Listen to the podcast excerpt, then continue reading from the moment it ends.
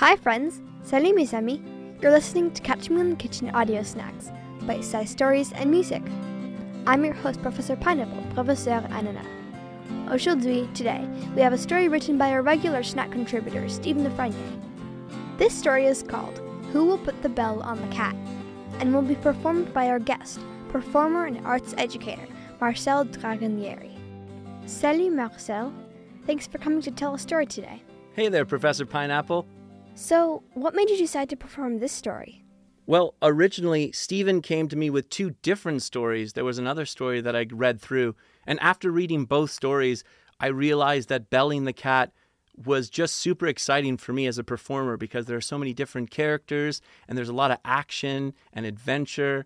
Um, and I really was drawn to Cindy Rosemarie as a character. She's just so much fun and she's such a capable young mouse. And uh, that made me want to actually tell that story.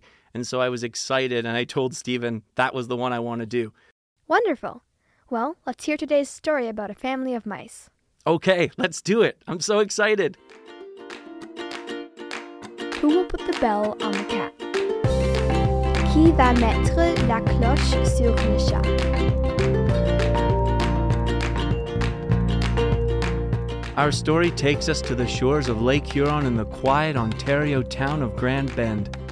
The town lies on the traditional territory of the Attawandaron and Ojibwe Chippewa First Nations.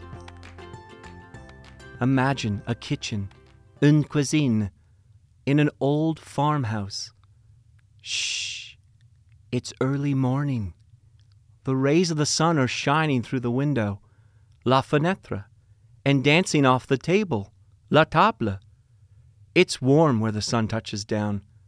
Listen, écoutez. You can almost hear the old couple snoring upstairs. It's like this every morning, except on this particular day. Run! Mason! Don't look behind you! Just run! Courez!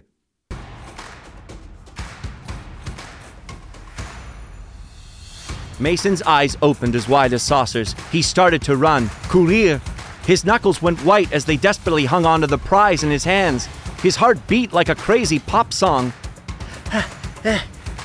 Which way? Go! Under the table! Sous la table! Zigzag through the chairs! Les chaises! Mason ran under the table, la table, then twisted and turned through the maze of chair legs. Mason's family gathered around the door. La porte! There was nothing they could do but hold each other tight and cry out. Courez, Mason! Oh my goodness, I can't look! Does he still have le fromage? Mason reached the last chair. He clutched the prize close to his heart. Just uh, a little further. Where is he? Don't stop now, Mason! Mason pumped his legs beyond endurance, his eyes focused on the hole in the wall and safety. Suddenly, he felt a rush of hot air on the back of his neck and knew it was the breath of the cat, Le Chat Matagot. Mason crossed the threshold and collapsed into the waiting arms of his family. The wall shook as Le Chat slammed into it. Mason fell backward and kept moving. He was sliding back toward the door. La porte! Look! A single claw of Le Chat, had hooked Mason's overalls. He desperately tried to undo the straps. Someone help me! His father and mother ran to untie the straps and pulled Mason free. The hideous paw withdrew from the door with Mason's overalls in tow. His mother, sa mère, cried and embraced him. All the other mice, les souris, breathed a sigh of relief.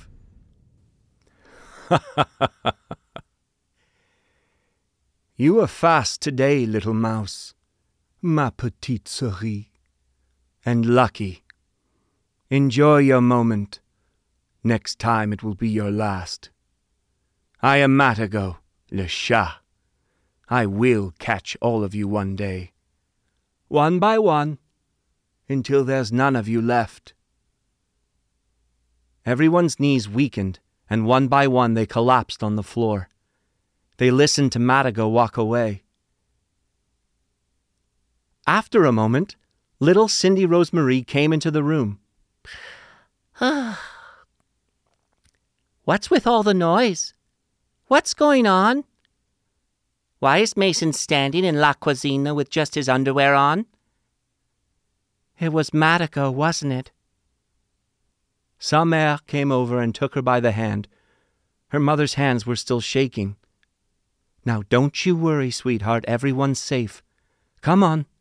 Let's get you some breakfast. Cindy Rosemarie went with Sa mère to la table. Mason picked up the precious bundle of cheese, le fromage, off the floor. His father, son père, came over to him and gently touched the side of his face. Are you hurt? No, Papa. I'm all right. Don't worry. That's good. I'm proud of you, son. Why don't you go get changed and then come and eat? You've earned it. Son père took le fromage and started back to la table. Mason watched him limp back, remembering the day he had been cut deeply by Matagot's claws. This was their life. Each day, Mason would go out scavenging for food. The other families looked up to him and Son Père as the leaders of their community. Mason climbed the steps into a little passageway where everyone had their beds. His legs felt heavy and his lungs still burned. He wondered how much longer he could keep foraging for them. Today had been too close, and now he was scared. Would Matagot catch him next time? The next evening, everyone gathered in La Cuisine for a meeting. What are we going to do about Le Chat, Matagot? You can't do anything. You all know how he got his name. Grandpa, we don't need to hear that story again. The Matagot is an old French legend about evil cats, les chats, that were known to rid any home of mice, souris. They were deadly mice killers, known as mousers. If you lured one from its hiding spot with a promise of fresh mouse, souris, and then scooped it up, and walked home without looking behind you, it was yours to keep. But you had to promise it plenty of mice, beaucoup de souris, and every morning give it a sip of your water, the first bite of your food and presents. Les cadeaux. The owners of this house know the legend. All right, Grandpa, we heard you. And that's why they named him Matagot. Listen, everyone. Écoutez. Yes, Cindy Rosemarie. I know what to do. I've thought about this a lot. Matagot is so successful because we can never hear him coming. But if we put a bell, une cloche, around his neck, we'll hear it ring whenever he comes toward La Cuisine. Hooray! Why didn't I think of that? Excuse me. She's so clever. Écoutez tout le monde! I just have one question. Who is going to put the bell on Matagot? I'm not going out there. Why don't we just send Uncle Gouda? Wh- what? Me? My paws are too small. I I'm allergic. Écoutez tout le monde. I know how to get the bell, la cloche, on Matagot. He'll put la cloche on himself. The cat's gonna put the bell on himself? Who ever heard of a cat putting on a bell? Excuse me. We're doomed! No bell, no cheese. Uh, excusez-moi. Pas de fromage. Écoutez tout le monde. Matagot is just like any other cat. We aren't going anywhere. This is our home. Ah. Go back to your rooms. I need time to think. Everyone moved slowly back to their rooms. Mason stayed back with son père. Wait a moment, Cindy Rosemarie. Come here. I love you very much, but this is a serious matter. Écoutez-moi, papa. It's a good idea. No. Go to your room. Go with her, Mason. I'll speak with you later. Mason walked with Cindy Rosemarie to her room. Come inside. I want to talk with you. Cindy Rosemarie, écoutez. Father is right. This is a very dangerous situation. Please, s'il vous plaît, écoutez-moi. All right, I'll hear your crazy idea, but then you have to go to sleep. We know Matagot adores himself and loves to be praised by his owners. They even keep to the legend. They give him a bit of their food and water before every meal and a present, un cadeau. That's his weakness. If he believes La Cloche is un cadeau from his owners, he'll put it around his neck himself. Maybe I'm just tired, but that actually made some sense. How would we do it? We get everyone to scrounge for a box, a bell, a collar, the nicest paper, and the loveliest ribbon. Matagot must believe that this is un cadeau for him. Where do we get La Cloche? The owners have an old box of Christmas decorations in the attic. No, that's too dangerous. You can't outrun Matagot. He won't know. The Christmas decorations are in the attic, and that has a pull down ladder. He can't get up there, but I can get up there through the walls. You help the others get everything else. I'll get La Cloche. The next day, while Matagot was napping in the warm sun which shone through La Fenêtre in the living room, Les Souris went to work. Cindy Rosemarie climbed up the steep walls to the attic. There she found the box of Christmas decorations with une petite cloche attached to one of the noisemakers. She pulled la cloche off and climbed back down to la cuisine. Tous les souris gathered around with everything they had collected. Cindy Rosemarie carefully laid out the paper, and with Mason's help, she picked up a blue marker and spelled out the words. Ah, Two C A T cat. From H U M A N human. Huh. Yay!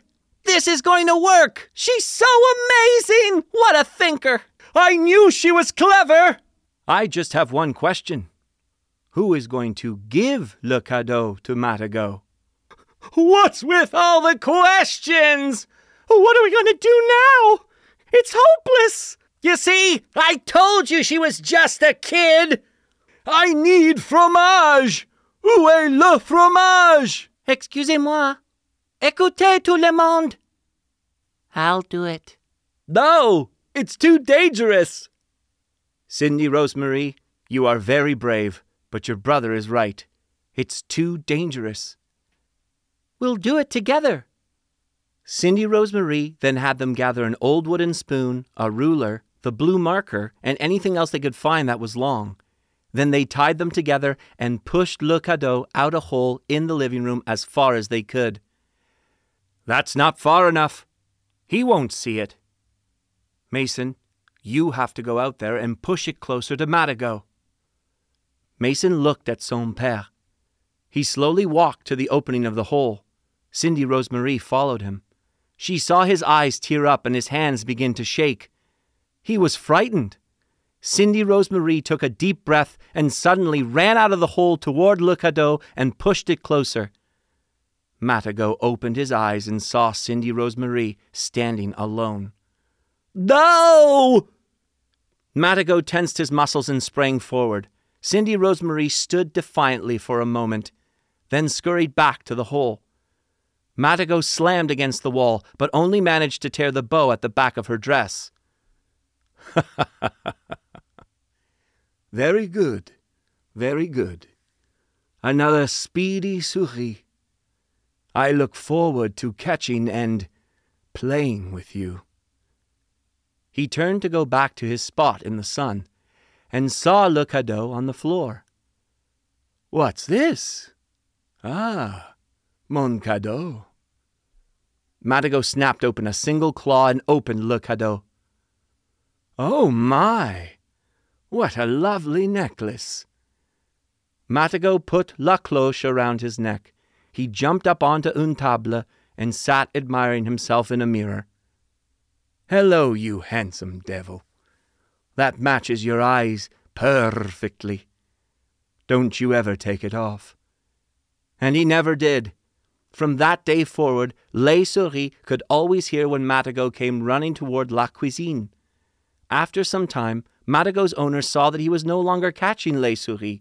Since they had no other use for him, they gave him away to their grandchildren, who hugged him, poked him, and pulled his tail.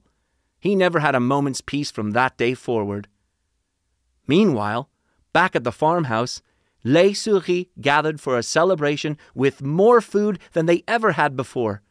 Cindy Rosemarie went to her place at la table. Wait! Cindy Rosemarie, you cannot sit there. But this is my place at the table. You have a new place at the head of the table.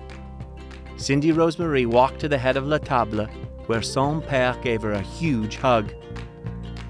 I'm proud of you. Mason, too, hugged his sister. You're amazing. Everyone cheered. Hooray! Woohoo! Way to go, Cindy! What an amazing kid! Just look at tout ce fromage! La fin. Eh?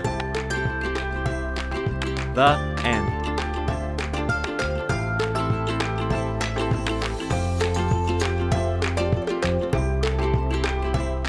I really enjoyed that story, Marcel. Thanks for joining us today. Thanks for having me. Friends, did you know that Marcel teaches mask making workshops with his dad Teodoro through their theater company Zanni Arte?